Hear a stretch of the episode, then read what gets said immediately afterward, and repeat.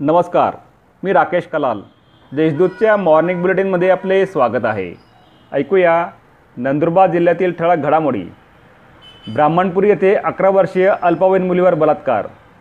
शहादा तालुक्यातील ब्राह्मणपुरी येथील अकरा वर्षीय अल्पवयीन मुलीवर बलात्कार करून तिला गर्भवती करण्यात आले.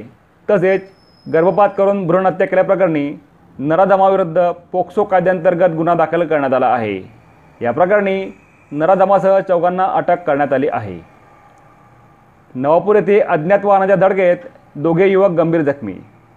नवापूर येथील राष्ट्रीय महामार्ग क्रमांक सहावरील हॉटेल मानसजवळ एका मोटरसायकलीला अज्ञात वाहनाने धडक दिल्याने झालेल्या अपघातात मोटरसायकलीवरील दोघे युवक गंभीर जखमी झाले.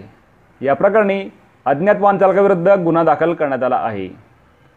जिल्हा परिषद अध्यक्षांच्या हस्ते सहा रस्त्यांचे भूमिपूजन तळोदा तालुक्याच्या ग्रामीण भागात जिल्हा वार्षिक आदिवासी उपयोजनांच्या अंतर्गत सहा रस्त्यांच्या कामांचे जिल्हा परिषदाध्यक्षा ॲडव्होकेट सीमा वळवी यांच्या हस्ते भूमिपूजन करण्यात आले. पावसाळ्यात नागरिकांना आरोग्य सुविधा वेळेवर मिळाव्यात यासाठी हे रस्ते तयार करण्यात येत आहेत. भालेर येथे विद्युत रोहित्र जळाले. शेतकऱ्यांचा वीज कार्यालयावर ठिल ठिया. नंदुरबार तालुक्यातील भालेर येथील शेतकऱ्यांच्या शेतातील विद्युत रोहित्र सोळा दिवसांपासून जळाले आहेत. त्यामुळे संतप्त झालेल्या शेतकऱ्यांनी वीज वितरण कंपनीच्या कार्यकारी अभियंत्यांच्या कार्यालयाची तोडफोड केल्याची घटना घडली. त्यानंतर शेतकऱ्यांनी कार्यालयात ठिया मांडला. चरणमाळ घाटात कंटेनरमधून पावणे दोन लाखाचे चॉकलेट पावडर लंपास.